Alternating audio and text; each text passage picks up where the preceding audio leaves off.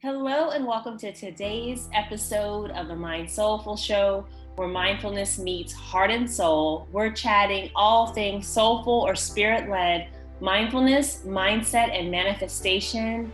Today, you're in for a treat because we're talking all about manifesting healthy and romantic relationship with the relationship attraction expert, Barry Selby, who's affectionately known as the Love Doctor. We had such a great conversation. We talked about how, in fact, you do manifest that romantic relationship that's healthy and conscious and really good for you, both for you as well as your partner. We dived into the divine masculine and divine feminine and what that really looks like in today's atmosphere of swipe left and swipe right for online dating. We talked about all of these things and so much more. Stay tuned for this amazing episode.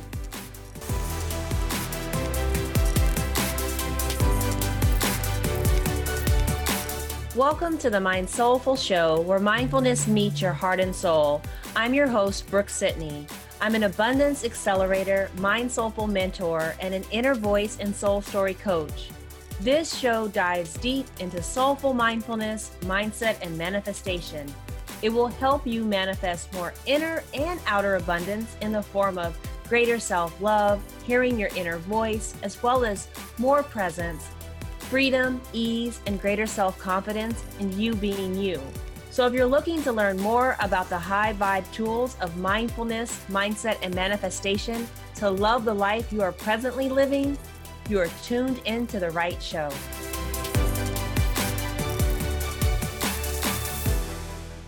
Hello, and welcome to today's episode of the Mind Soulful Show, where mindfulness meets heart and soul. We talk all things soulful, mindfulness, mindset, and manifestation. I'm so excited because today I have an attraction relationship expert that not only knows all of his stuff, has books for you, but he's also a friend. His name is Barry Selby. He's a passionate champion for the divine feminine, helping strong, successful women create balance in love, life, and business. He is on a mission to awaken women to own and express their feminine magnificence and majesty in love and in the world. He helps his clients attract relationships that equal who they really are. As a relationship attraction expert, Barry is affectionately known as the Love Doctor to his friends and clients. With over 30 years of training and experience, including a master's degree in spiritual psychology and 18 years as a spiritual counselor, he has helped thousands learn to love themselves and live in wholeness. His number one best selling book, 50 Ways to Love Your Lover, helps singles and couples embody powerful principles for passionate and richly rewarding relationships. He brings deep compassion, gentle masculine presence, and wise guidance to assist his clients in the journey to true love. Thank you so much, Barry, for coming on to today's episode. Um, I'd love for you to talk a little bit about yourself, anything that maybe the bio missed. Uh, wow. Well, first of all, thank you for having me. It's so good to see you again and nice to be in this conversation. Um, I think I think I would say probably just in terms of what you'd already said about me, because I did write it, so I do have some bias. is that this passion about supporting women in the feminines because I've seen how much things have changed apparently in our culture the last three or four years. I mean, it's way beyond that, but the last three or four years have accentuated the shift where there's been such a, for me, a disrespect for women mm. that I feel like I need to stand up and say, whoa, whoa, whoa enough. We need to talk different conversations. So that's kind of what drives my work. It's not like I'm going to be the one man standing up with a big sign saying respect women, but it's kind of what I do. So it's in my message. I love that. So, how did you get started on this path? I mean, how did you how did you end up as a love doctor? Well, officially, it was a very, it wasn't a very it wasn't a planned path to put it that way. You know, I can look back and see in my teenage years being being I was basically I was bullied at high school. So the so I got being around being up by the other boys, and the only place I was safe was with the girls because they didn't beat me up. but what happened was I became like the one safe guy because because I was this puny little guy. The girls didn't want to date me, but they wanted to confide in me. So I became the shoulder they cried on from my teenage years. I didn't think about it until many years later that I was already being the counselor without realizing it. And then through my adult life, I've always been around a lot of women. I, I've been, as, as, you said, you know, 30 years in this work. I've been on the personal growth journey for since the mid 80s. And the thing about the, the big secret about the personal growth industry is the predominant audience in the personal growth industry is women. Right. Right. Like every seminar I was in, there were more women than men, which is like, this is amazing. You know, it's like, wow, this is so cool. But what I realized more and more is that because those those seminars were very much about respect and integrity, it wasn't a dating pool, but it was a place where I got to learn and love and respect a lot of women. So it's always been my sort of mo, so to speak, to be friends with women, to have women who are friends of mine. that trust me. I'm safe with them. They're safe with me. So it was always in my my way of being. And then the pivot point was back in 2007. I was um, I can say this. Well, basically, I was so fed up with my dating history that I was in the mm. same recycled pattern. I was not, as much as I was about respecting women, I wasn't being a masculine man around women. I didn't know this back then. I was just simply being a nice guy okay. because that was my safety. And also, women didn't threaten, feel threatened by that. But of course, dating, that didn't work. So, 2007, I thankfully got led to this work, um, which explored the masculine and feminine polarity, which was a, a total um, game changer and paradigm shift for me to understand and realize oh, I understand now. Because to me, to be a man that was a strong man was a macho man, which is what I, I really did want to be, because that's the, the bane of women's existence most of the time. But a masculine man, a man who was heart and spine centric versus head centric, was a big shift for me. And it showed me where I could be authentic in my male energy, strong in leadership, but also in absolute worship and support of the feminine. And when I saw women in their feminine in a group for the first time that way, I was almost on the floor in worship. I just saw the feminine essence in such a powerful expression. I had no choice but to be grateful and respectful of it. Okay, so already you're touching on divine feminine and the masculine men and this polarity. Because we, I think a lot of people that are on this path to have healthier romantic relationships and partnerships, we're, we've heard about, you know, the feminine energy in a relationship and a, and a masculine energy in a relationship talk a little bit more about that and then why have you tagged divine on it like what what makes this uh, you know? Well the, we have, we have some interesting um, perspectives and, and perceptions in our western culture. One is that feminine is very close to feminist and there's a lot of um, challenge around the word feminist because there was a certain um, hijacking of the term feminist to be very angry and upset and against men. Whereas the feminine, the true feminine, which I call the divine feminine, is really embracing the fullness of what the feminine energy is women in their fullness and expression, in their joy, in their juiciness in a way. But also, it meant that the feminine and masculine come together in a very, um, I won't say symbiotic, but a very fluid dance, like the yin and yang symbol. There's ways that that fits together. Because we carry both inside of ourselves. It's not like women are feminine, men are masculine. We carry both. But we tend, as innate beings, to um, reside at one end of the spectrum or the other more generally. So men, generally speaking, again, generalities, are more towards the masculine end of the spectrum. Women are more towards the feminine end. And the way that fits together, I use, I use the magnet analogy because I was taught this in trainings, was that magnets, opposite poles, north and south, are very attractive to each other. But north and north aren't attractive and south and south aren't attractive. And so when it's a masculine energy woman and a masculine energy man, they, they may have a lot of fire energy, but they're not going to be attracted ultimately because they're both in the same energetic. So women in the feminine, men in the masculine. And occasionally, when a woman's in a masculine, a man's in his feminine, that can work as well, which is if it's naturally or innate beingness. Right, right. So it's not always men masculine when. So sorry. that reminds me of some of the conversations about, um, you know, a lot of women, especially in the workforce, successful women are off, are being almost trained to operate in the masculine and have found yes. success in the masculine and maybe carrying is that true carrying that energy into relationships so that may so they're butting up against a masculine man that is pretty much the exact reason why women have had some challenges in relationship who are entrepreneurs who are business women because the world as i said a long time ago you know the business world was created by men for men and women have been trying to fit in ever since mm. and so women have had to put on the male energy and this is you know going back to the the feminist movement and the sexual revolution in the 60s. You know, I remember being growing up in England. For me, the, the epitome of that sexual revolution was Twiggy.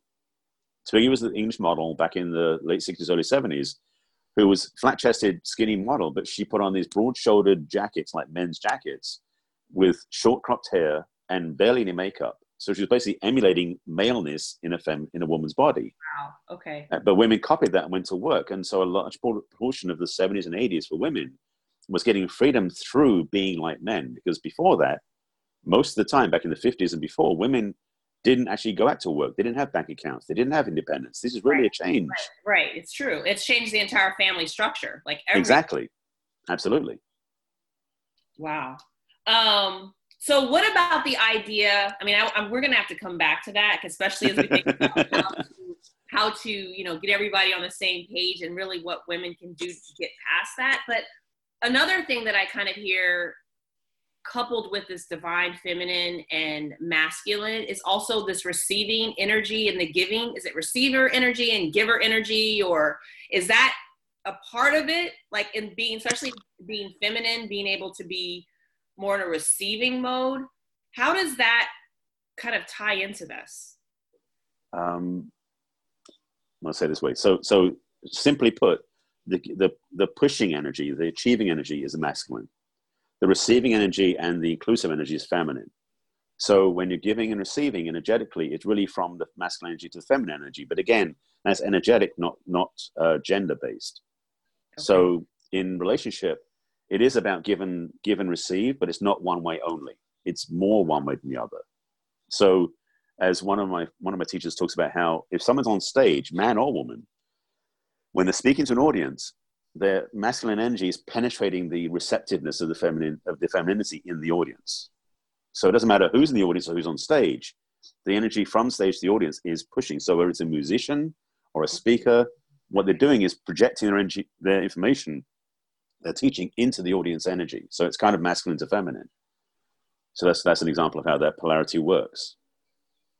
So it's so that the receiving and the pushing energy is at play all the time, um, regardless of whether in a relationship you're the woman operating in the feminine. Like, can you actually be the giver as well as the receiver? I think because it feels, I think for some women, it's a it's hard to understand how to quote unquote be in the feminine be receptive but also have a voice in the way that you know maybe the relationship goes or the agreements that are being made like not just being led Right. Well, the thing is, the, the thing about being the feminine, it's not about being passive. see and i think i think that is i think that actually needs to be talked about more Right. So the thing is, receptivity is not a passive energetic. Mm, The thing about passivity is it's kind of like whatever happens, happens. Receiving is specific because you're receiving intentionally what you want to receive. You know, in the law of attraction teachings, it's about being open to receive what you're really intending for. But if you're open to receive everything or anything, there's no filter. There's no there's no choice. That's almost passive. And passive is basically non-participatory.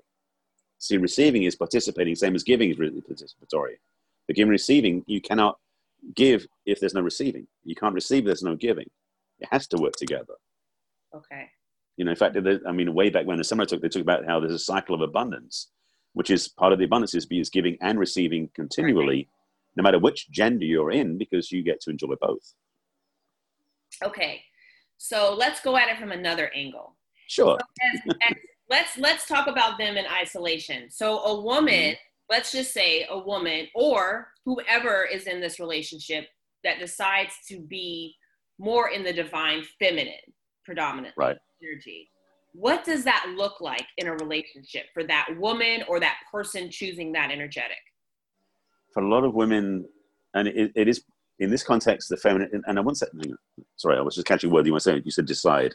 Um, most feminine people are not so much deciding about it, but it's the innate in who they are. So I wouldn't say it's a deciding thing. It's more of a beingness. That's one thing. But, but the feminine energy is more of a, um, so the feminine energy in the traditional values is like the homemaker. It's the one that creates a nesting energy. It's a receiving and it's an embracing energy.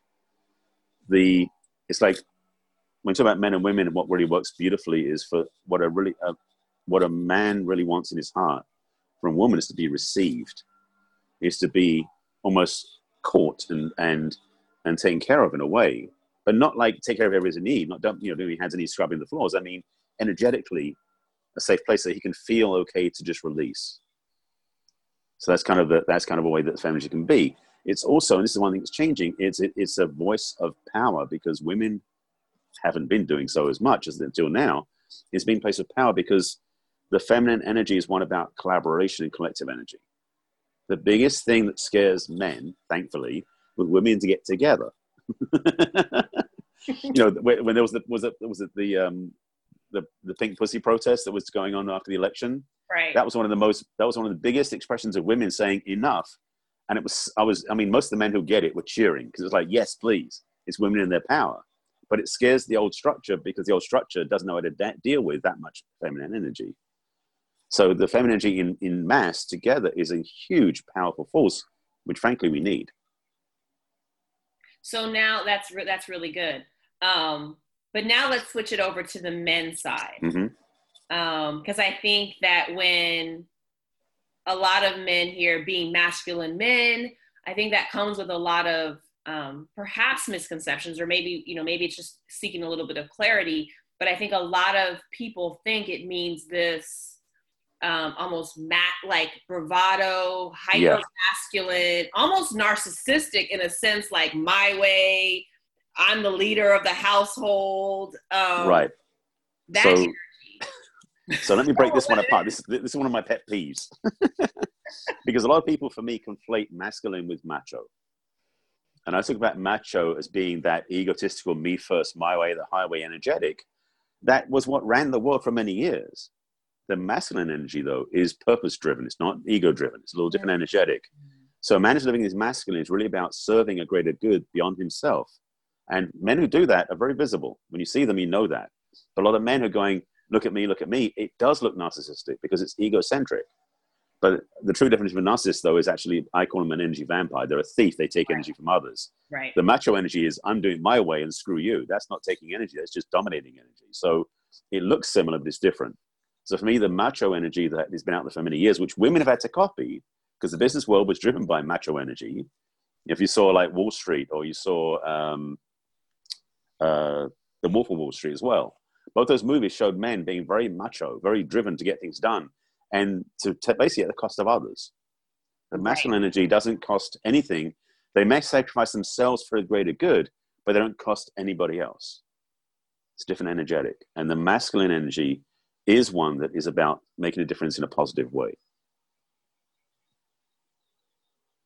Okay, so for um, this is an interesting question, but for um, a lot of my, I would say, Christian women listeners um, mm-hmm. that that have had the Bible interpreted to them as, especially as it relates to female and um, male roles in a relationship and a and a in a household, right? Yes. Man is the leader. He is the head of the household, and it's almost as if, and this is not across the board, but it is a predominant um, kind of belief. Mm-hmm it's almost as if he gets the last stamp like right you know, like he is ultimately the you know supposed to lead the household spiritually financially like make all ultimately all the decisions a lot of times and i think that um i think there's a lot of women that that hear this masculine men thing and they combine the two. Um and so i'm just wondering what clarity or what have you seen even maybe with clients that have struggled with kind of finding a partner or seeing a man that is in his fully in his masculinity without being i guess i think feeling it's almost like a yielding of all your power in your voice. Right. So oh boy. It's like a, so my question to you is before i start with this is it okay to be sacrilegious or to tear things tear down some structures I think you should speak your truth. I think that okay. I think that that's the only way that we can actually have a conversation about anything. Right. You know, and there's definitely different models. Like there's complementarianism, even within Christianity. There's other models, but right. You know, head of household, I think most people know of it as predominantly a Christian viewpoint, worldview. Um, yes. A lot of women are, especially women that are successful in the workplace, because and it, it's it's really it's really interesting how complicated it gets because you know most men are now expecting women to work it's not like stay home raise. Well, it, dep- it depends where it depends where in the country you live. That's true because in the south, in the middle, yeah, in the middle of the country, there's more of that. But yeah. but a lot of what we're seeing now is this dual expectation of the woman to be um, to fall back at home, yet go out in the work first, make all the money, and then the man gets yep. to decide where it's spent because he's head of household or he's the leader of the home. And and and I'm I've okay. First of all, let me just say this: I was born and raised Jewish, so I didn't come from a different background, so I don't have the Christian value system as embedded in my DNA, which may be a good, maybe a freedom, or it may be like I didn't learn the lesson that way. However, um, the the the Bible is, is, it bugs me in a way because the thing is, what I know of history, what I've done by research and studying, is first of all, the Bible was not written by God, by God or by Jesus. The Bible was written after Jesus had died, about 300 years later.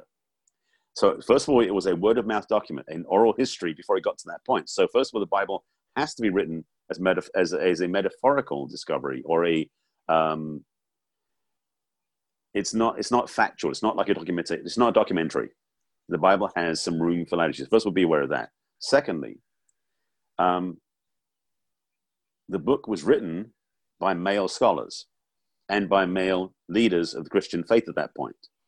So the Bible was written through their lens. So right. whether or not they're doing it as an intentional thing, but they, they spoke from, and back then in that culture, men were the leaders of the families and the tribes and the cultures. So they wrote it through their lens of, we run the show.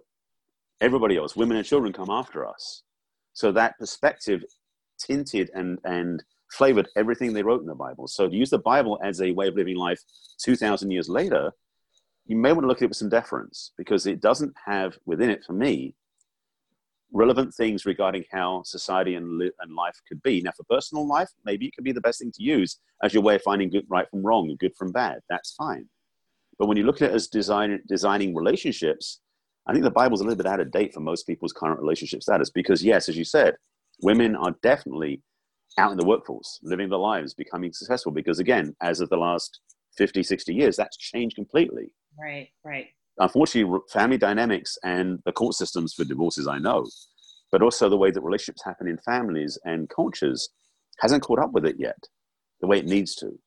You know, the elevation of the parents in a relationship and it's funny because I think gay relationships are probably more advanced in that sense than straight relationships because in gay relationships it's, it's the same gender, which means culturally looked at the same. The problem is in straight relationships, in marriages and in families, the man and women looked at differently by society because of the old paradigm still being imprinted on them. And it's not the truth. That's very true. That's very true. So I think it needs to change. We have we definitely got a ways to go. So let's let's let's flip it over to the attraction the attraction manifesting yes. side of it. Yes. First of all, how do we attract a healthy romantic relationship? Like how is it is it cuz I mean I teach manifestation principles. I have my own ideas, but right. you're the love doctor. You're the attraction of love, you know, king. So I want to know and I know I know listeners are excited to hear about how do you actually attract a healthy romantic relationship. Okay, so just qualifying, who do you mean by we? Do you mean women in general or all people? Because you said we all the time, so I'm just. That's true. That's a good. I I mean, I think. I don't know. Is it different for women as it is for men? I mean, I think a lot of the attraction principles or manifestation principles that I teach, they work for each gender. Right. right. There are certain things that are key to both. Yes, absolutely. But there's more attraction energy for the feminine because the feminine is an attractive That's force. What we need to know. We need as right. To know and since you speak mostly to women in terms of yeah. those are mostly your clients, yes. um, then you can definitely let us know from that point of view. And the men that are listening in, I hope they're taking notes. You know. yeah, I'll get. I'll, I'll drop. I'll, I'll, put something in the back end about how men and women haven't interacted for a long time. That needs to shift because of the dating apps and everything else. But in terms of yes. for women, the focus, as I said, is women are strong. The power women have is to attract in because they're receiving energy, bringing in what they want. Again, not um, not not stagnant and not static, but actually active and participatory in re- receiving. But the thing is, because I said before, women, anybody, if you're receiving, you want to be clear what you want. Otherwise, you receive everything and it's just no use. So it isn't it isn't static that way. So the focus, as you said, with manifestation, is you've got to be clear about what you want. Right.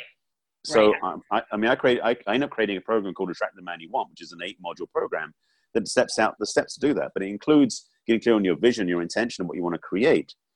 But the thing about it takes a step beyond it, which most people, period, don't do, is how does it feel if you if you embody what your vision is?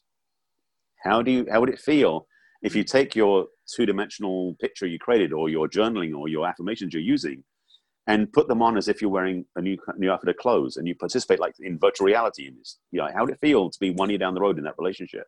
How would it feel to be married to that person?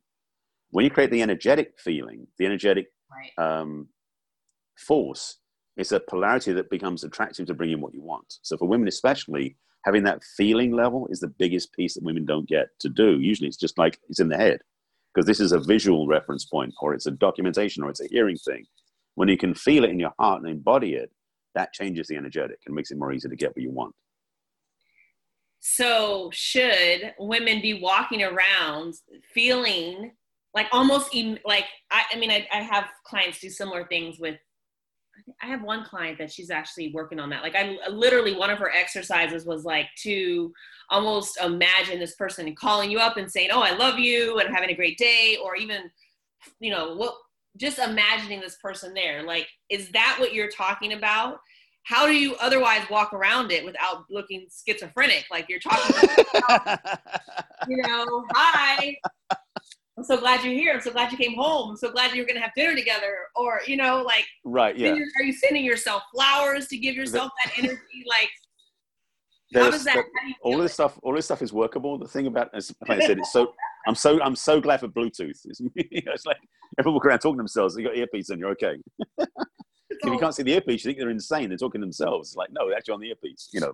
But it, the reality is for for real um, embodiment practices you don't have to do it out in public first of all. You can do this at home in your own work. Right. little things also you can do like creating the space for the relationship. So this is one of my feng, feng shui people teach me this as well you're having space in your closet, having having yes. you know matching bedside tables, yes, having an extra. So you can actually set up an extra space for dinner.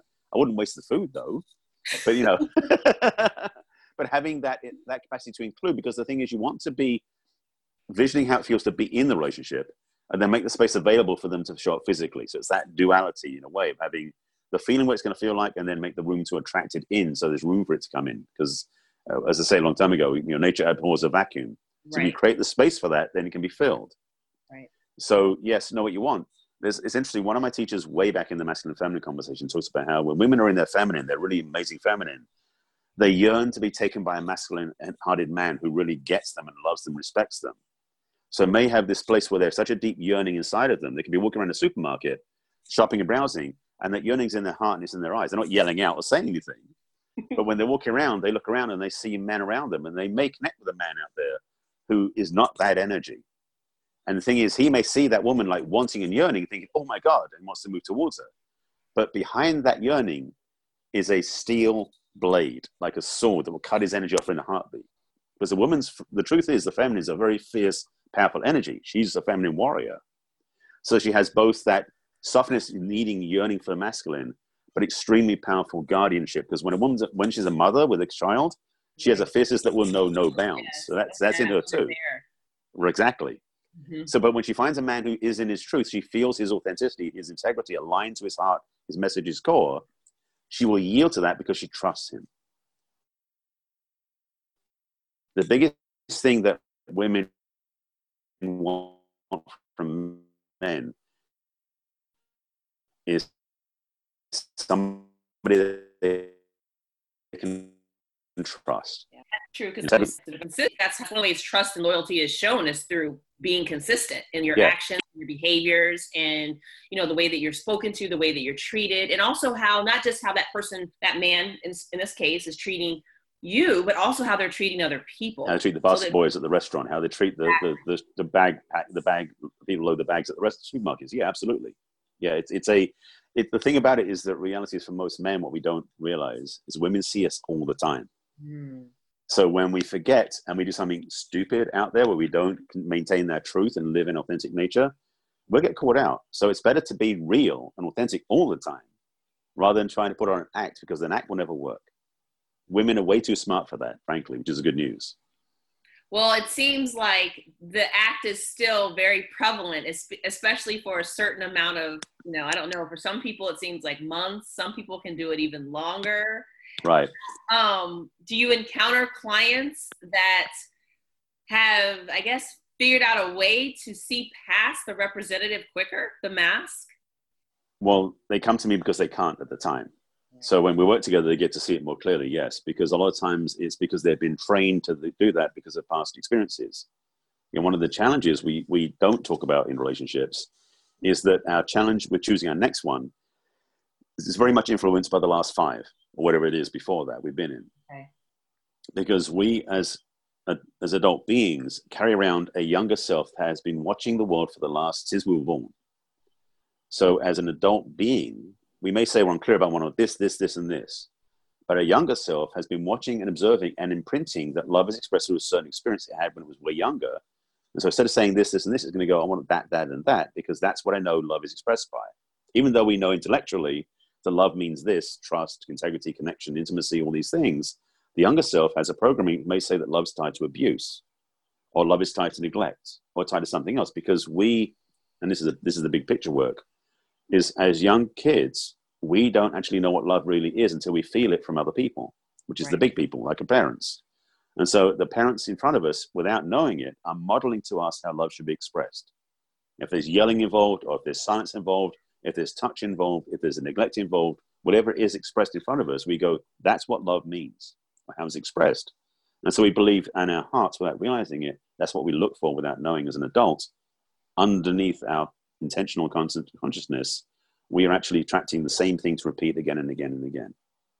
I love that. You have beautifully encapsulated all of the inner child work that's to be done. I mean, I think that a lot of us are still attracting our fathers or, you know, healthy or not, or yep. whatever, you know, whatever occurred in those relationships like they say zero to seven is like the most powerful time because again children have no filter. It's not like right. they, they know what you're saying. So how do you how do you turn this around? Like ah. you, you know back to how do you attract this healthy romantic relationship? I i know that it obviously begins within. Absolutely. That's that's the biggest thing most people avoid because they're just going to like no i'll go on dating app and swipe. I'll do it that way dating app, so, exactly. so so yeah whole another story. Um, well, let me speak from my own experience. Um, great. I'm thankful in a lot of ways. When people, when I tell people about my history as a child my parents, they go, "Wow, it was amazing." Because my parents, you know, I was raised in a very, very stable, very reserved English Jewish back family. My parents were together 60 years, so my mother passed away, 59 when, when she died. And the thing was, is that my dating life from my late teens to early 20s was always about three months, give or take. I go out with a girl, we get together, it's a nice connection, be nice and intimate, have a wonderful time. And around three month mark, I would leave every single time. Now, my parents were together 60 years, so it wasn't because of that. But what I look back and realize is that at three month mark, something would happen where we have an argument. There'd be an argument, upset, a quarrel, difference of opinion, and we would have a, a separation energetically if this doesn't work. Okay. My wiring, thanks to my upbringing, was that arguments don't fit relationships because my parents never argued at least not in front of the kids. They hid everything. That's the thing my parents did. They hid all the upset and bad stuff away from the children so we didn't see it. So we weren't trained to know that arguments are part of relationship. At least I believe so. Right. So as my resolution skills, like how do you move past? I had, I had none. Right. so, in, so every relationship would end. There'd be an argument, and I think, oh, that's it. There's no love. I'm out, and I quit every single time. Mm. So it took a while to realize that that was going on. When I got a chance through doing some seminars and working with some great coaches, I saw back and saw, okay, what I'm looking at is the lens of my parents' relationship on top of my current relationships.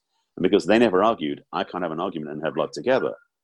But I knew from having seen other things in the world, you know, movies, TV, people's relationships, people argue and then they stay together. I'm like, how does that work? So I knew it's possible. So I then started doing some research and then studied with different teachers to learn how that relationships are not, they're imprinted by a parent's model, but they're not living by that. We can change it. The funny thing is, well, not funny, but the funny, strange thing is, is that we have we have this amazing ability in our single life to attract partners where our patterns match their patterns and they come together. So if you were raised in abuse, amazing and a little scary at the same time, right? Yes, but this is the but this is the energetic because as I mentioned about that, where the woman's walking around the supermarket yearning for her masculine counterpart will fit her. We do that all the time without realizing it because if we were raised in a, an upbringing where there was abuse in the family, maybe the father abused the mother or vice versa. So we have imprinted in our consciousness that love and abuse go together. And maybe we think that we, are, we, need to be, we need to be abused to be loved because that's the wiring some people carry. We will actually attract somebody into us who is an abuser because otherwise it wouldn't work. Right. It's like that the patterns, the unconscious patterns of square peg and square hole fit together. Or anyone, it's like we couldn't go out and interview people on Tinder and go, do you abuse me? You know, it doesn't work that way. Thankfully, we don't. But the thing is, we will track that energetic without realizing it. And again, if you go on a smartphone app and dated somebody met through a, a dating site or an app, you wouldn't know their patterns and they wouldn't know yours. But the funny thing is, the patterns will still match unless you resolve them. So the key thing is you've got to change, rewire, and resolve the patterns. As you said, child as doing the the, the childhood ish, uh, resolution, then it can change. But otherwise, you keep repeating it. It doesn't go away on its own. So that kind of answered my next question, which is kind of what do seagulls need to do now? But how is that?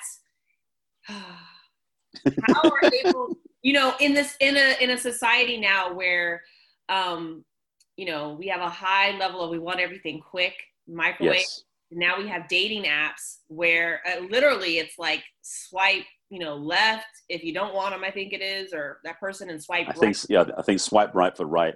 Yes. Right. And yeah. so it's always potentially the next best thing is just waiting around, you know, the corner of the next swipe. You know, you could go and find someone else that's better. So, how do we, I think, as people that are out there dating, as single people, people that are listening to this, and more specifically women, how do you know when it's turning within versus continuing to look for the next best thing? Well, one of the best clues is the same thing with a different person.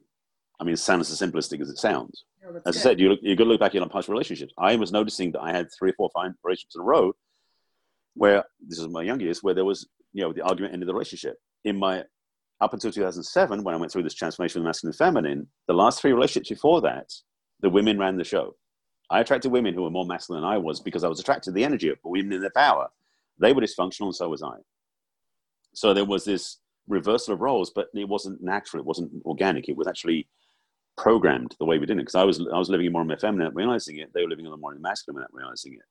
Still meant the sex was great, the chemistry was great, the connection was great, but it wasn't functional and healthily. Thankfully, the last one, she called me on it because she figured it out, and that was what put me on the path. So I'm grateful for her for that. So it's really the inner work, as you said before. It's like we got to do our own work first. If we're single, it's the best time to actually to take time out. So don't go on the app again and just date and swipe and meet somebody else because you're going to perpetuate the same experience. It'll be fun at the beginning, painful at the end. If you want to keep the pain out, let's start with doing the work first. So when you start dating, it stays wonderful the whole way through.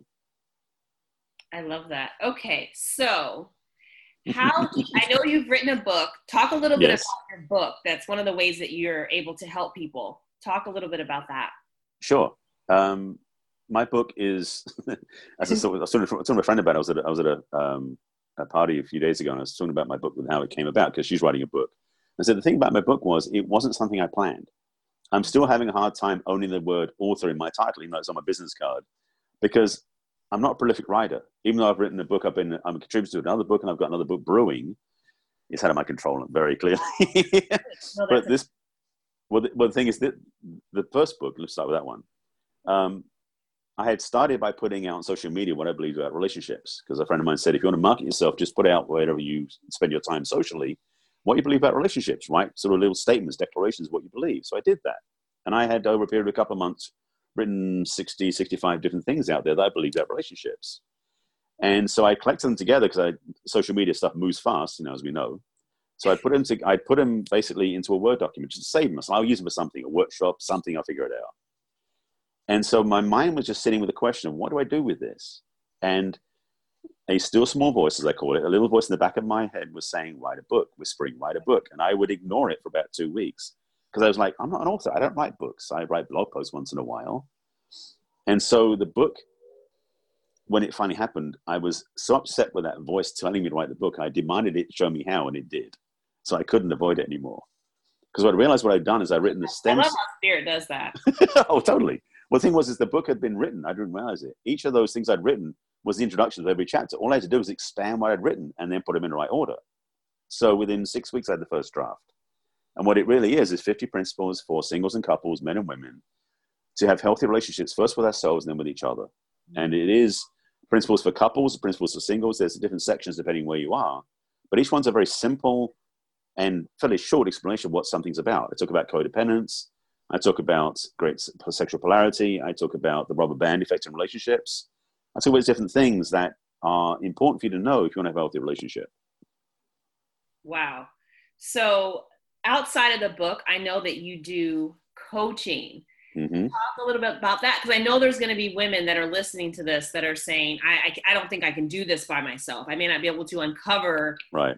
all the things that I'm not seeing, right? Well, that's the thing. Women who are saying that, I congratulate you because you're waking up to the truth. Because most people, men and women, don't think they need anything. It's like, no, I'll, I'll keep stumbling through, making mistakes till I get it right. If you're trying to start a business, that can be a problem. And when you want to have a relationship, it can be a problem too you know, it's, it's good to get outside help so they can see behind you because you can't see behind yourself type thing. So you're right about that. Um, working with clients, my commitment to my clients is they commit to me. So we never start working together unless we have a conversation first before they commit to investing time and money with me. So first we're going to make sure we want to work together. And then when we work together, it's three to six months usually as a starting point because it isn't a quick fix, unfortunately. I mean, I'd say, yeah, I'll just fix you in two minutes, you'll be good it's not that easy. that easy Don't usually. We wish. Don't we wish? of course. I mean, I've had I've had some mind blowing, spirit blowing opening experiences over the years in seminars, but that took you know weeks to get to that point. It wasn't like I just was like the seminar and just had an immediate uh, transformation. Um, I did a retreat once where we did that. It took actually five days to get to the point where that epiphany moment, but it didn't last that long, and it was a lot of work to get to that point. So it's not like instantly open and there you go. That's right you know and so when you have the integration period even after absolutely you have the aha moments you have the breakthroughs of the shift then it's okay how do i now integrate these new teachings these new ways of, of being beliefs habits oh yeah long term and that's, yeah, people forget about that aspect of coaching a lot absolutely and for me i mean i know i've been in definitely seminars and trainings where i've actually there was i know there was one seminar i took like every year as a tune up because I, I didn't realize i needed it until I look back and go wow you know, I did the seminar. It was great for about three months, and then I was back in old habits again. A year later, take it again. It's like, oh, another level. Yes. And it wasn't like I forgot what I learned, but I wanted to really integrate it deeper and then lift to a higher level. So coaching, it really is a similar thing. It's it's a whole, it's side by side working together. So I'm not leading them as much as I'm guiding them towards where they want to go, and then making sure they stay there, so they get what they really want. So, ladies, are you listening? If you need help if the same pa- if the same person keeps reappearing or you're having i even almost feel like the same pains over and over again because yeah different face um, same patterns exactly like definitely i think that you need to get help um, you know definitely check out barry's information um, definitely look into his work because I, per- I personally have seen people say it's as simple as just creating a list right mm that's like one of the most rudimentary principles. I'm not saying the list can't work to help you find clarity. I think that's, I mean, even in my mindfulness and, and manifestation techniques that I teach, you have to have somewhat of a list. You have to be able to get yes. clear about whatever it is that you're trying to attract into your life. But this idea that having the list and just putting up the vision board or putting up the person is then going to somehow trans you know transplant you past all the pain that you that you've created you know, yep. the, the, damage and the, you know, destruction that's happened in the past. it's all of a sudden going to wipe itself out with a list and a vision board. I think that's where a lot of and I and I can say this, I think a lot of the manifestation attraction kind of coaching and techniques and philosophies, that's where they're not as full until you work with someone who actually helps you kind of uncover a lot of the things that need to be cleared out before you actually begin manifesting, or you're going to manifest the same stuff. Right. Absolutely. And one thing I'll speak to, um, you said, is the thing is the list thing. It's a great first step because the thing right. is, most people don't do dating with clarity. Right. So having a list at least gives you some clarity because if you want to go anywhere in life, it's good to know where you want to go. You know, it's, it's hard to drive if you don't give your GPS instructions where you want to go. So you might as well make sure that you give it clear instructions, which is a list. So starting with a list is a great place to begin. Right. Right. But it's not the only thing. So you're very correct. Yeah. Right. And then when you're wondering, well, oh my gosh, like the person's not showing up, right? The, person, you know, and that's what happens. I know for my clients, when something is is going on, and whatever they're trying to manifest, be it you know a new relationship or a better relationship with themselves, or whatever it is their goal, um, breaking through. I feel like the good girl syndrome, which is I help clients do that a lot. Oh yeah. When it's not showing up, that means there's some level of resistance or something that's still inside of us that doesn't even believe in that list. That even though we've gotten clear on, so I just I just think that it's so, especially in this realm of partnership and romantic relationships when you have two people that are involved your stuff is going to show up. The mirror is going to come out in that other oh, person. oh yeah. Yep. So if the items on your list are not happening or manifesting or you need some assistance that's that's all. Like i hope the people that are listening to this this show understand that it's all in love and it's all in light but when we are able to heal ourselves and then heal our relationships, we ultimately make the world better for not only ourselves, but everyone around us, the children, the people that are coming after us, because we have some deep rooted, um, I think, paradigms and beliefs that I think, as you mentioned, with the divine feminine and masculine mm-hmm. being almost, dare I say, like, I don't want to say redefined, but but being defined more fully and being explained in this current um, this current time frame like where we are right now in our relationships is so helpful. It's so incredibly helpful in in getting kind of out of the past. Yeah we are evolving and we need to catch up with where we're going. That's so true. So thank you so much barry for coming on to the show. And for those of you that are listening and want to get in touch with him all the information is going to be in the show notes. But um, thank you thank you so much for coming on today my absolute pleasure. Thank you for having me. It's such a joy to connect and talk. So thank you for inviting me. So thank you again for listening to the MindSoulful Show, and we will see you next week. Thank you. Thank you so much for tuning into today's episode. If you loved what you heard, please leave a review on iTunes and subscribe. I'd love to continue the MindSoulful flow. Please connect with me at my website at brookesidney.com or everywhere around the web Facebook, Instagram, and Twitter at the Brooke. And for my lady listeners who need a little self love and self care time, as well as luxury, pampering, and yoga and meditation, I invite you to join me at the MindSoulful Self Love Yoga and Meditation Retreat which will be held in Cabo San Lucas, Mexico on October 11th through the 14th, 2019. Visit brookesidney.com for more information. And of course, for those of you who know you want more inner and outer abundance, apply to work with me. That information is available on my website. Until the next episode, cheers to loving yourself more and the life you are presently living.